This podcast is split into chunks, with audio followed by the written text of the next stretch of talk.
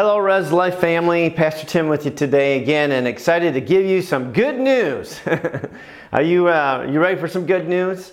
Uh, today's message is called Good News, um, and it comes out of a verse in Isaiah chapter 52, verse 7. Uh, this hit me this week when I was reading uh, through the book of Isaiah, and it says, "How beautiful on the mountains are the feet of those who bring good news, who proclaim peace."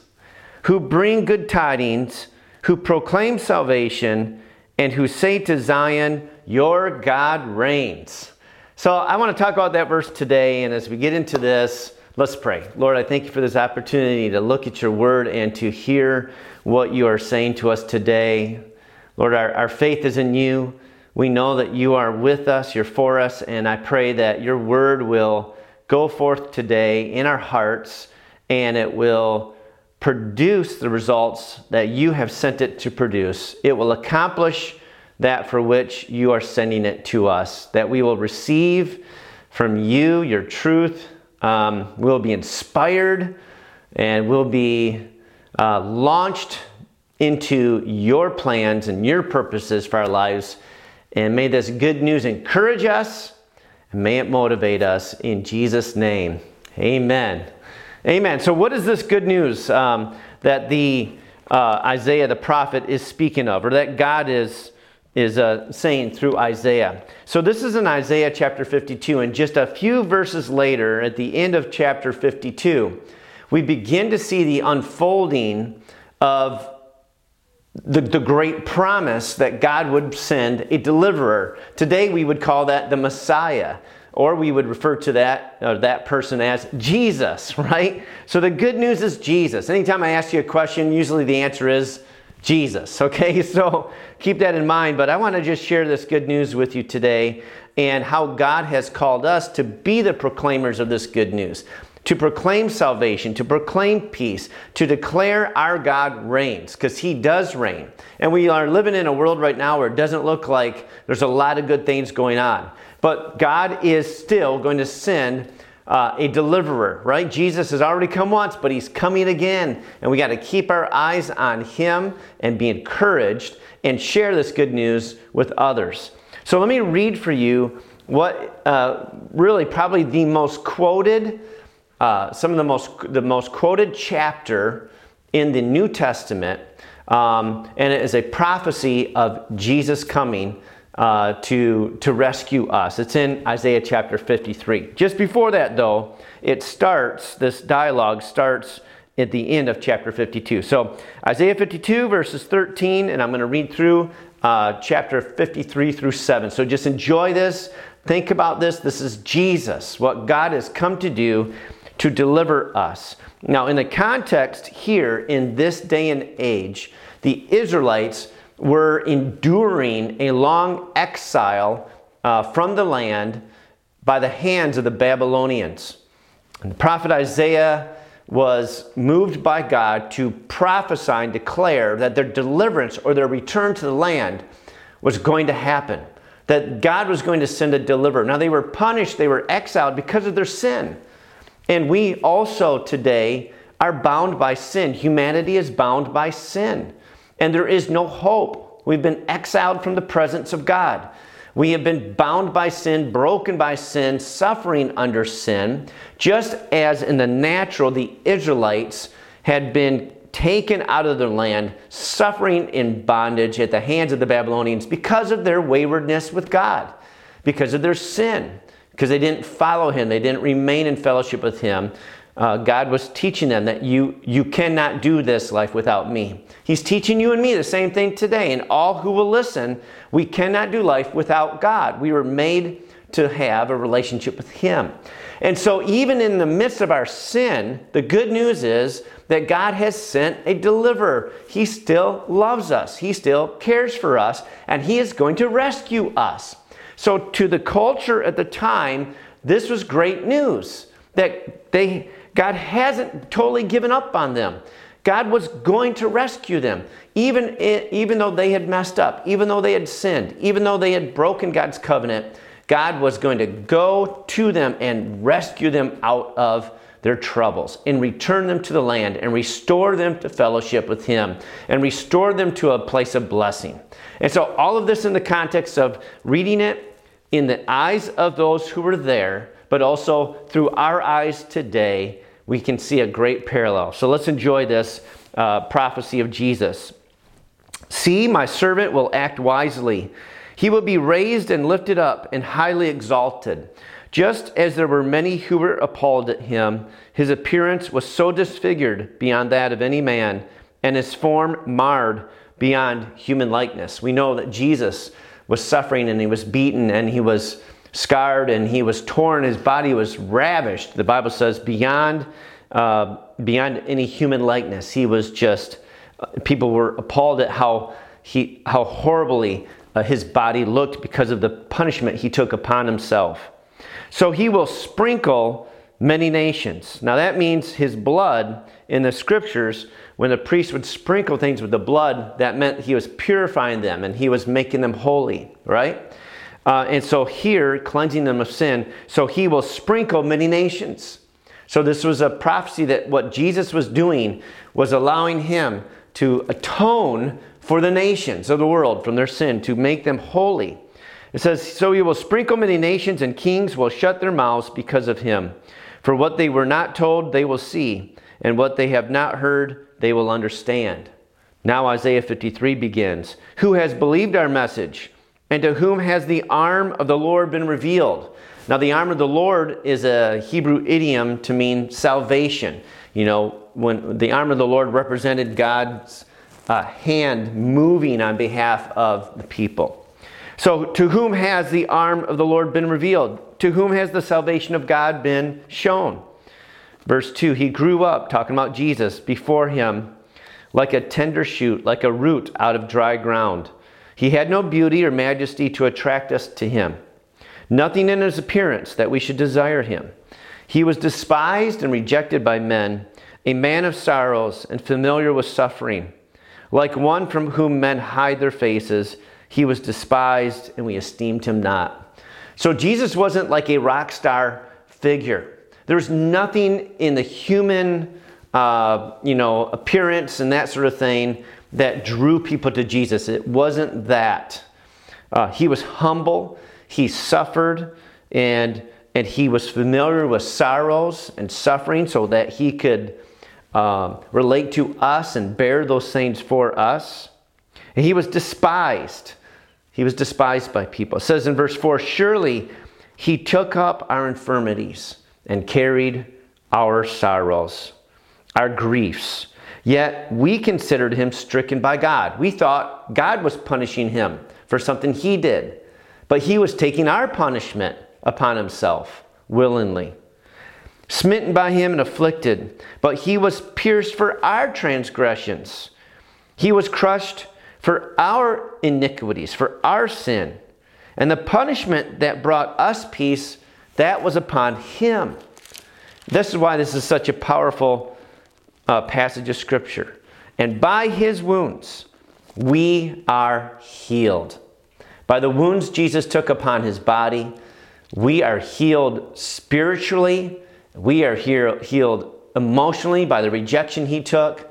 We are, we are healed uh, financially by the poverty that he endured. We are healed physically by the stripes he bore on his back. Jesus brought healing to us. Verse 6 We all, like sheep, have gone astray. Each of us has turned to his own way. And the Lord has laid on him, on Jesus, the iniquity of us all. So all of our sin has been laid upon Jesus so that all of us can be set free and forgiven. Verse 7 He was oppressed and afflicted, yet he did not open his mouth. He was led like a lamb to the slaughter. In fact, he is the Lamb of God who takes away the sins of the world. And as a sheep before her shearers is silent, so he did not open his mouth. It goes on, and at the end, I'll verse, read verse 10 Yet it was the Lord's will to crush him and cause him to suffer.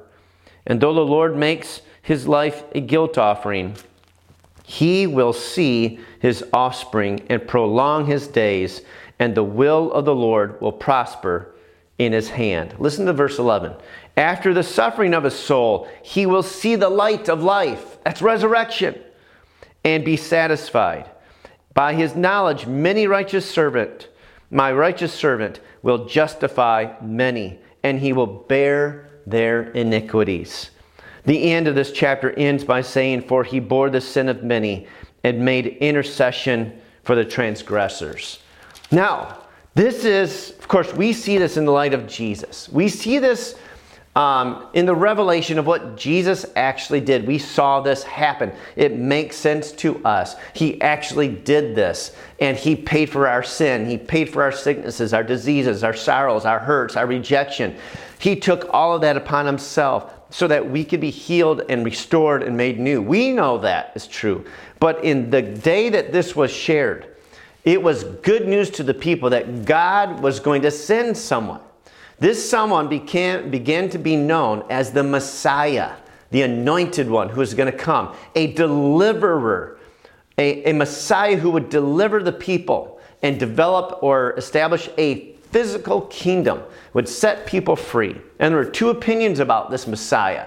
One, because of this chapter, he's a suffering servant. Somehow he is going to be suffering on behalf of the people. Somehow he's going to be bearing the guilt and the punishment and the iniquity of the people so that the people are released from their punishment that they deserve. But there's other passages of scripture which we're not going to do today about this not just a suffering servant or a suffering Messiah, but a victorious, ruling, and reigning king Messiah who would establish a kingdom. So a lot of Jews thought there was going to be two different deliverers or two different messiahs. But we see this is one and the same Jesus. We see two different chapters, really, of the Messiah's work. One we've already experienced, and the other we are waiting to see. The first coming of Jesus was to pay for our sin. The second coming of Jesus is to establish his kingdom. This is the good news. And so, backing up to our our main verse today. How beautiful on the mountains are the feet of those who bring good news. The people in captivity in Babylon and in the outer, outer you know, areas, uh, exiled from Israel.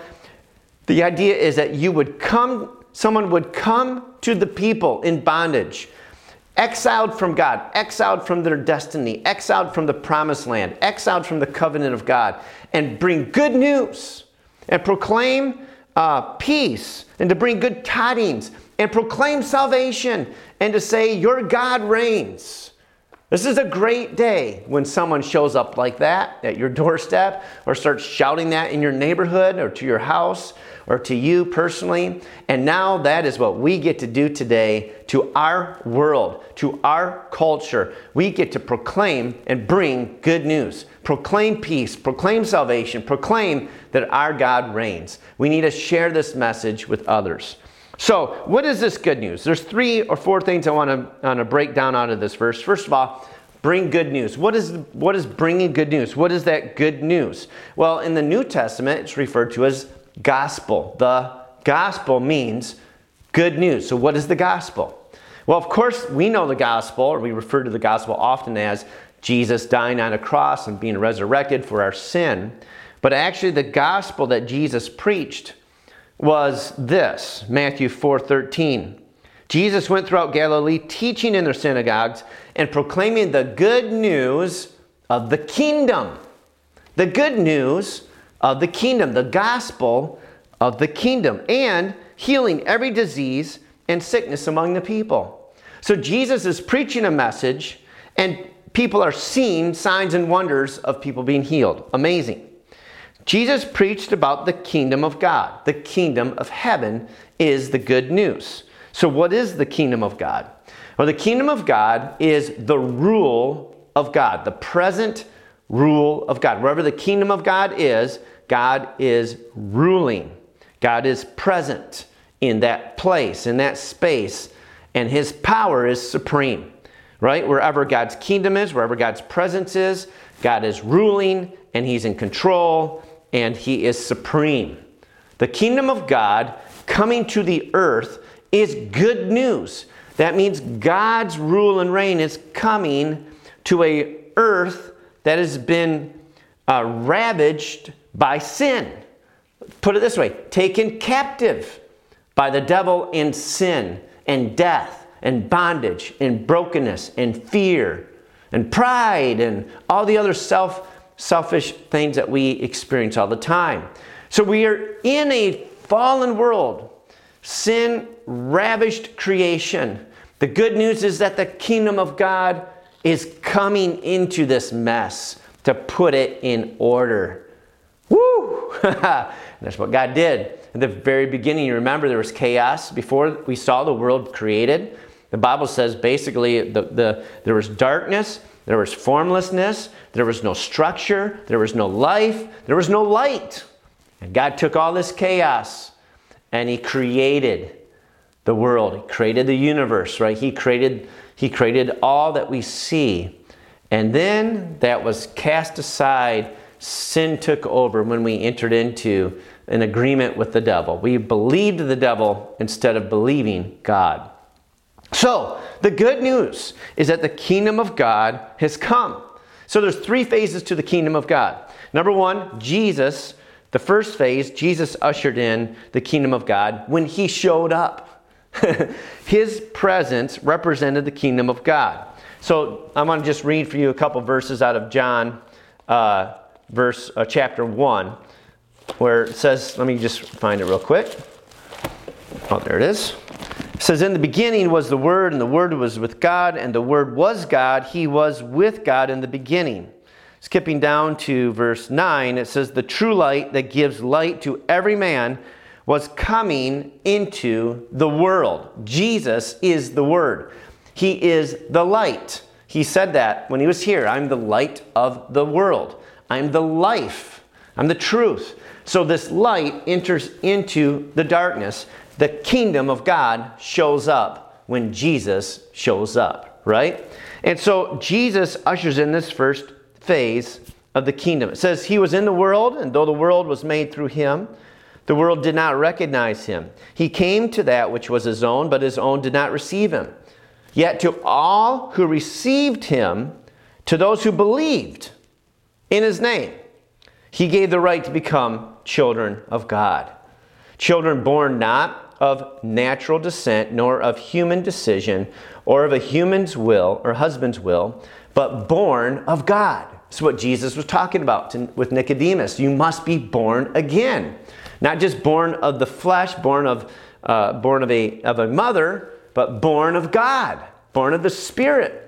So Jesus made a way for us to be born again. This is the good news of the kingdom of God. We can be rescued, we can be saved out of this darkness, out of this brokenness, out of this lifeless existence. So Matthew 4 17 says, From that time on, Jesus began to preach. So here's his message Repent, for the kingdom of heaven has come near. He's talking about himself. Wherever Jesus was on planet Earth, the kingdom of heaven or the kingdom of God was present. The rule of God was present in Jesus. And signs of the kingdom the presence of the kingdom, followed him everywhere he went. Luke 11 20 says, But if I, Jesus is speaking, drive out demons by the finger of God, then the kingdom of God has come upon you. What's he saying? So the rule of God, the authority of God in Jesus was stronger and supreme over sickness, over disease, over evil spirits, even over the natural laws of creation. Jesus walked on water, he multiplied bread and fish, he cast out demons, and he healed all who were sick and all diseases. Why? Because the rule of God showed up. Sickness isn't from God and it's not God's will. E- evil spirits are, are not agents of God or do not do God's work. They bind people, they deceive people, they harm people. That's not of God. God kicks them out, right? And God can do whatever He wants because He has supreme power. So in Jesus, the kingdom of God showed up on the planet. Like a flashlight in a dark room. Boom, Jesus is there. And wherever that light shone, darkness ran. Darkness had no authority, no power over the light in Jesus. There is no competition with the kingdom of God. Wherever the kingdom of God is, God is ruling and reigning. So wherever Jesus was, he was ruling and reigning. Sickness could not trump God's power. There was no disease that God's power didn't have authority over, no evil spirit stronger than the presence of God's rule and reign. None of that. No, no, no. That's why these signs were all around Jesus because the kingdom was there. And this is the message that Jesus was preaching repent, come to God, come back, because the kingdom of God is here. It's near, it's right here. It started. Phase one. Now, phase two of the kingdom is the birth of the church. In Pentecost, Acts chapter 2, Jesus said this before he left in Matthew 28 18 to 20. He says, All authority, right? All authority in heaven and on earth has been given to me. In other words, the kingdom of God is here. I'm its representative. I have all authority, all authority over all these other things, everything. Then he is giving this authority to his disciples, and he says this Therefore, you go and make disciples of all nations, baptizing them in the name of the Father and the Son and the Holy Spirit, and teaching them to obey everything I have commanded you. So get out there and teach and speak and proclaim the same message that you have received from me to repent, for the kingdom of God is here. And surely I'm with you always to the very end of the age.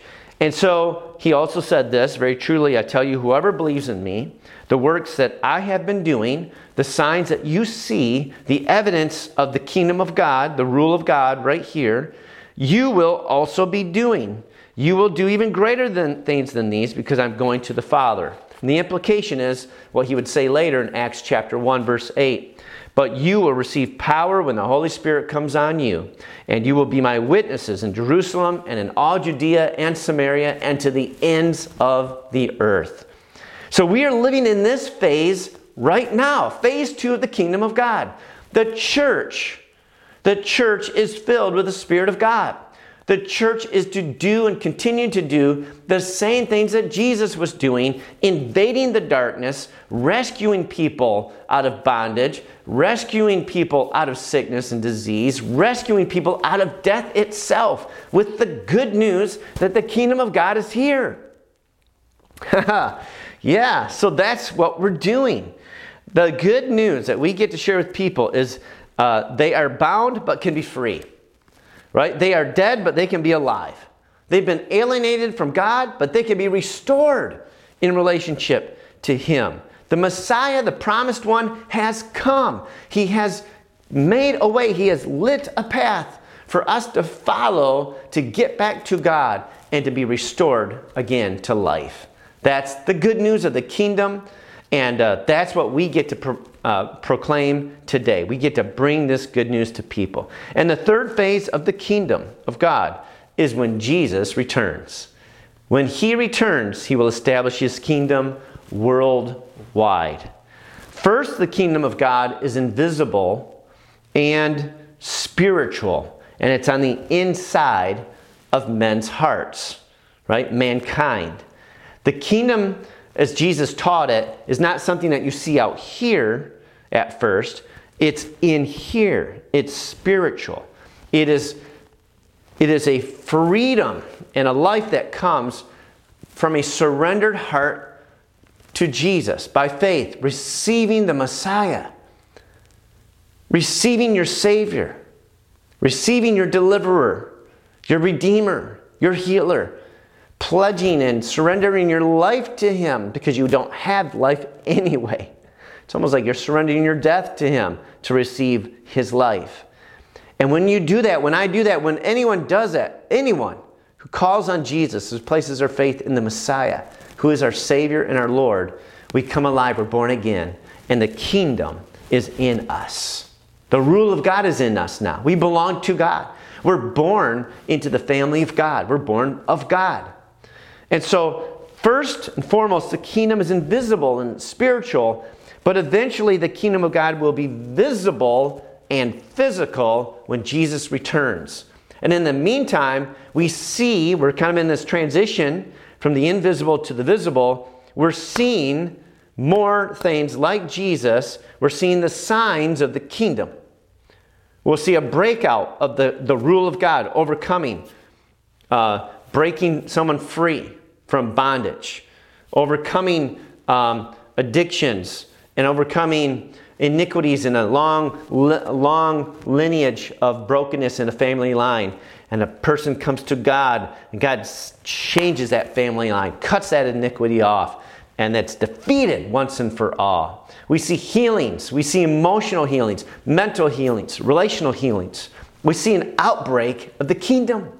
Wherever you go, the kingdom goes with you. So, whatever room of darkness you invade with God's direction and His power and authority, a light begins to shine. Whatever you work and wherever you go to school and wherever you walk and whatever you, wherever you find yourself, the kingdom is there. Because now the kingdom is in you. But one day this kingdom will be seen by all. It will be a physical kingdom as well. We saw Jesus come to establish the spiritual reality in each and every one of our hearts. But he's coming again to establish the physical reality as well and to bring all his enemies into submission. He's coming again. And with him comes a judgment time. Now, the disciples asked Jesus just before he ascended to heaven, was, Is this the time? Acts chapter 1, verse 6 to 8. He was telling them how they were going to receive the Holy Spirit. And then they said, they gathered around him and asked him, Lord, are you at this time going to restore the kingdom to Israel? In other words, is this the physical kingdom coming now? They didn't realize there was going to be a gap between what Jesus just did and what he's going to do. They didn't realize that the church was going to play such a prominent role in continuing the work of Jesus on the earth. They didn't realize that. So they're saying, is this it? Is it going to happen? Is it going to happen tomorrow, this week, at the end of the week? When, is, this, is, this, is this what we've all been waiting for? And he said to them, It's not for you to know the times or dates the Father has set by his own authority, but you will receive power when the Holy Spirit comes upon you. And Jesus was commissioning them. Don't worry about when that's going to happen. You go and continue to do what I've been doing. That will happen, but it's not for you to know when. What you need to do is you need to continue to do what I've been doing and receive the power of the Holy Spirit so that your life is filled with God's rule and reign that you're not being ruled by self, by sin, by brokenness, by anything except the Holy Spirit, so that you can replicate and, and shine that light and break those bondages and bring this good news and proclaim salvation and declare our God reigns to those around you. Amen. So in Matthew 24 14, Jesus said, This gospel of the kingdom, this good news of the kingdom, will be preached in the whole world as a testimony to all nations, and then the end will come. Now, when we think about this, this is why this is so important. You and I are members of the family of God. It's called the church. And our primary purpose here on the earth is to continue to do what Jesus called us to do. In fact, his return is hinges on the church preaching the gospel to all the nations, to all the world. So that has to happen before Jesus returns and establishes the third phase of the physical kingdom.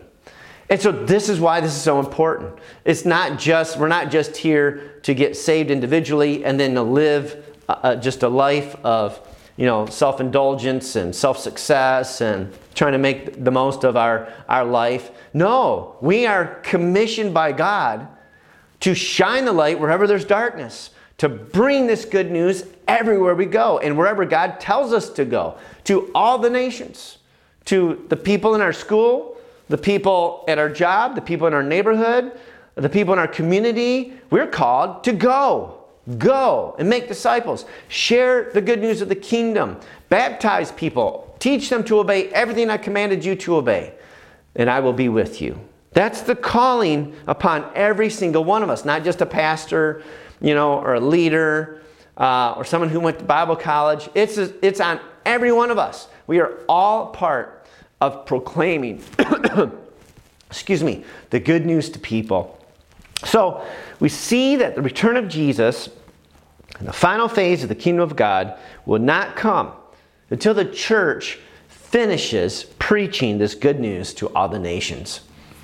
Second Peter chapter 3 talks about this a little bit. Verse 3 says, Above all, you must understand that in the last days, scoffers will come, scoffing and following their own evil desires. And they'll say, Where is this coming he promised?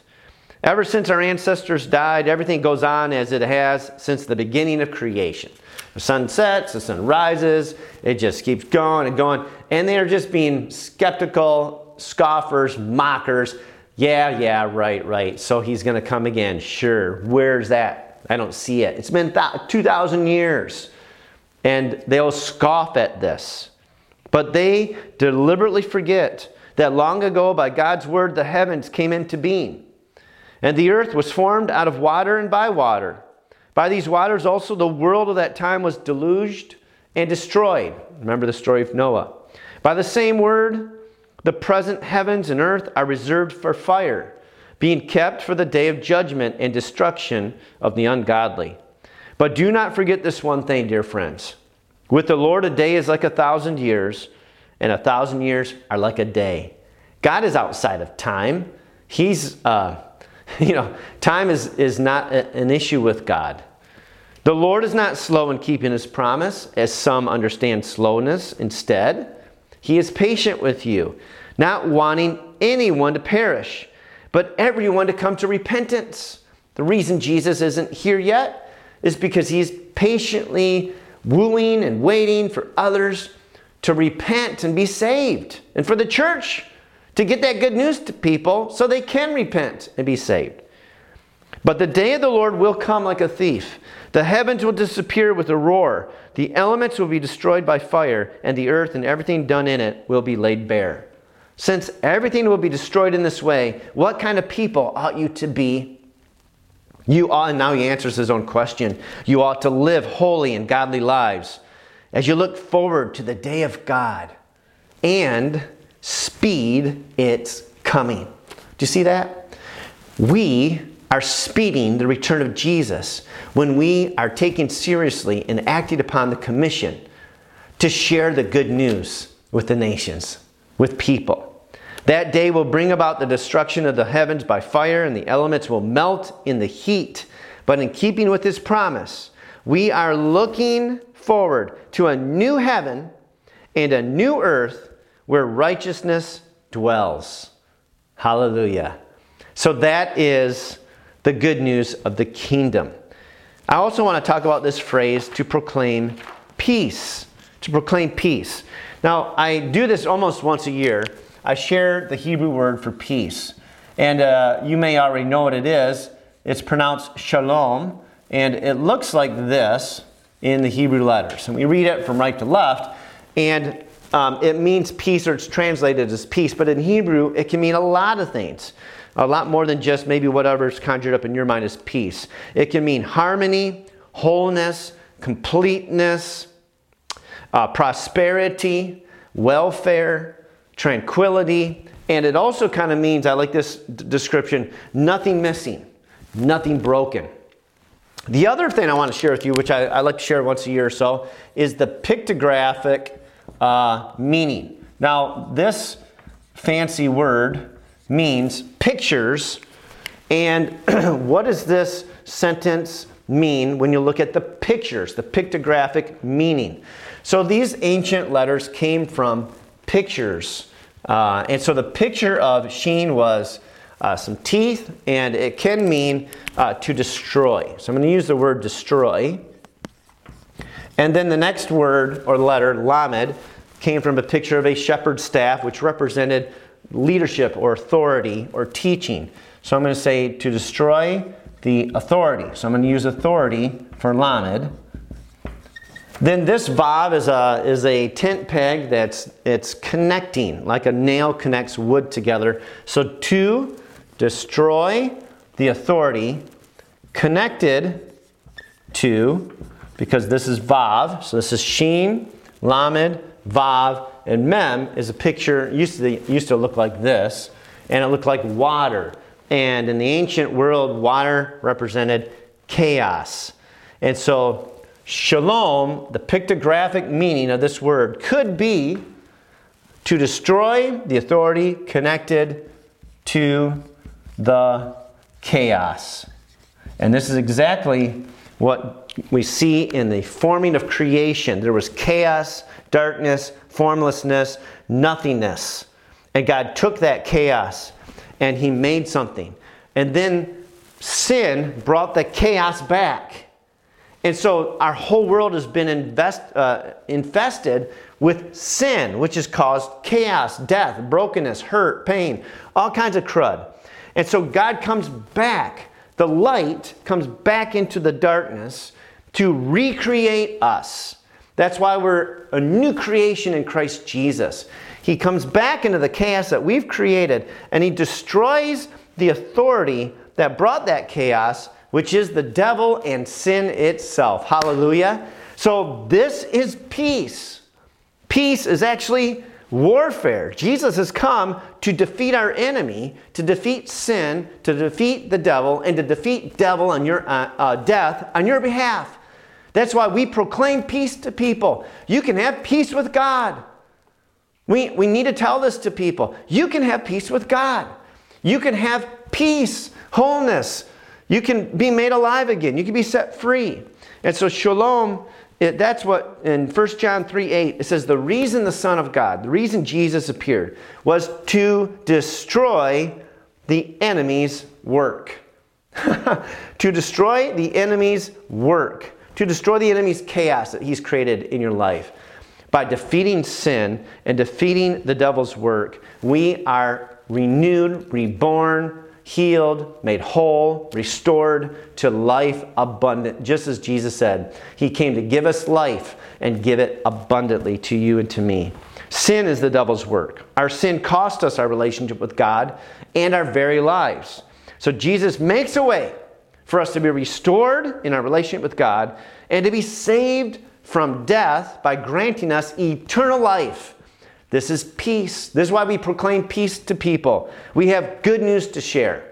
Colossians 2 13 to 15 says, When you were dead in your sins and in the uncircumcision of your flesh, God made you alive with Christ. How? He forgave us all our sins, having canceled the charge of our legal indebtedness, which stood against us and condemned us. He has taken it away, nailing it to the cross. And having disarmed Listen to this disarmed the powers and authorities. He made a public spectacle of them, triumphing over them by the cross. It's exactly what Jesus did for you and for me. You can have peace with God. Isn't that awesome? You can have peace on earth. Jesus is the Prince of Peace. He's the ruler of peace. He's the one who does this for us. And He is the only one who can destroy the devil's work.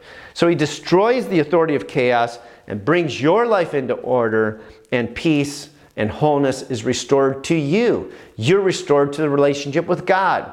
If you submit to Jesus as your ruler, he will set you free from the, the rulership of sin and the devil. Acts 10:38, Peter's talking to Cornelius, and he says, "You know the message God sent to the people of Israel, announcing the good news of peace through Jesus Christ, who is Lord of all. So we proclaim peace, reconciliation to God, to people. You can be reconciled to God and you can be restored to life. Finally, I got one other uh, word I want to share with you. Uh, and this word you may know if I give you a couple hints. Some of you may uh, know it right away. I don't know. We'll see. So I'm going to write this next word up here. And it has to do with salvation. Isaiah 52 7 also says, Who proclaim peace, who bring good tidings, who proclaim salvation. So this word is translated salvation in our Bible. In Hebrew, it looks like this. I'm going to write it up here. Hopefully, you can see this. All right. And uh, this is uh, probably one of the, the, probably the most famous word um, in Hebrew to Christians and Messianic uh, Jews, and it is pronounced Yeshua. Yeshua. If I was to write out phonetically in English, it might look like this. And of course, Yeshua is where we get our name Jesus. I love this. And so, this Old Testament verse, 52 7, says, Proclaim salvation. So, we are bringing good news, we're proclaiming peace, we're bringing good tidings, and we're proclaiming salvation. This is the word in that verse in, in Isaiah 52 7. We are proclaiming Yeshua. We're proclaiming Jesus. Jesus is salvation. That's what his name means. We even see that in the scriptures. In Luke uh, 2, verses 10 to 11, uh, an angel of the Lord appears to the shepherds, and the angel said to them, Do not be afraid. I bring you good news that will cause great joy for all the people. Today, in the town of David, a Savior, a Savior has been born to you. He is the Messiah, the Lord. A Savior. Okay? So this is what the. Uh, this is what the angels there said to the shepherds. And then an angel appears to Joseph in Matthew 1 21 and says, She, Mary, will give birth to a son, and you are to give him the name Jesus. Okay, so of course, this angel is not speaking English, okay? So he, he would have said, She will give birth to a son, and you are to give him the name Yeshua because he will save his people from their sins, because he will Yeshua his people from their sins. You're to give him the name Yeshua because he is going to Yeshua, basically. Okay? There's a variation of Yeshua that means to save. This one means salvation. You know, just like salvation is spelled this way, and to save is spelled this way. It's the same root word, it's just a variation of that word. So you're to call his name salvation because he is going to save. Awesome. So now we proclaim salvation to people. We proclaim Jesus to people. We share Jesus with people. He is the Messiah. He is the name of the deliverer that God promised thousands of years ago. John 14, 6, Jesus said, I am the way, I am the truth, I am the life. No one gets to God except through me, except what I have done. You can't be reconnected to God except me. That's what Jesus was sharing. Romans 10 13, though, says this Everyone who calls on the name of the Lord will be saved. On the one hand, Jesus like, there's no way except me. Sounds really exclusive. Well, it is, because Jesus is the only one who has made a way for us to be reconciled to God. But on the other hand, everyone who calls on him will be saved. So it's not exclusive. It's just this is the way. There's not many ways. There's only one way. It's Jesus. But everybody who calls on his name, believes in him, will be saved. We proclaim Jesus to people. John 5 24, Jesus says, I tell you the truth. Whoever hears my word and believes him who sent me has eternal life and will not be condemned. He has crossed over from death to life. If you haven't already made that decision, today cross over that line from death to life. Jesus can be your Savior too. Just call on Him. Say, Jesus, I give my life to you. I believe in you. I surrender to you. I'm all yours. Save me. Deliver me. Let me be born again. I place my faith in you that I might become a child of God and I can be rescued out of this, this kingdom of darkness and brokenness and grafted into the kingdom of light and victory. And I say victory because Isaiah 52 7 says, also, say to Zion, Your God reigns. It might not always, always look like it, but God is ruling and He's reigning. And the kingdom of God is here in the church. And we are to continue the work that Jesus came to do and what He started to do. So now, you and I, how beautiful on the mountains are the feet of those, and we're those who bring good news, who proclaim peace, who bring good tidings who proclaim salvation, Jesus, and who says, Your God reigns. So let's open our mouths. Let's go out to those around us and begin to be those proclaimers, to bring that good news to people. I'll finish with this. Romans 10 14 and 15 says, How then can they call on the one they have not believed in? And how can they believe in the one whom they have not heard? Do you realize there are people right now that are waiting to hear this good news? They need to hear it from you in their context, in their situation, in their environment, in their set of circumstances. They need good news. This is the good news that you get to bring to them that Jesus can be their Savior. They can have peace with God. They can be rescued out of bondage and brokenness and death itself. They can be free from the devil's grip. They can experience life abundant now and yet to come. And so Paul goes on to say, How can they hear without someone preaching to them? And how can anyone preach unless they are sent? And then Paul quotes this verse in Isaiah. He says, As it is written, how beautiful are the feet of those who bring good news.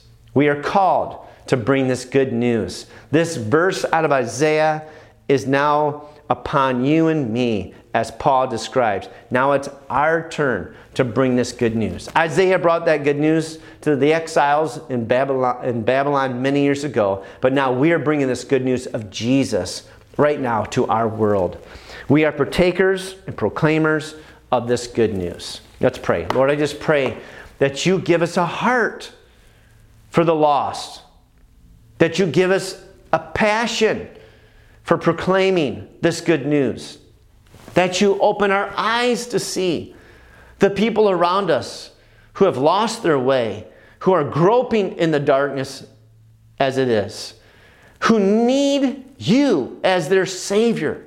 Give us a heart for these people. Give us a passion to share this good news. And let us see our lives count for eternity's sake. Lord, I just pray your anointing on each one here today, listening to this message, that they will be empowered by your Holy Spirit to see what you see in the people around them, to see those that you love and you, you care for and you died for to, to get that message to them. May we have a great impact, Lord, with our lives that you've given us. May we also enjoy the peace that you have for us, uh, walk into the abundant life that you have for us, be filled with love and joy and peace and healing and wholeness. May you continue that work in us, but may you also continue that work through us to those around us in Jesus' name.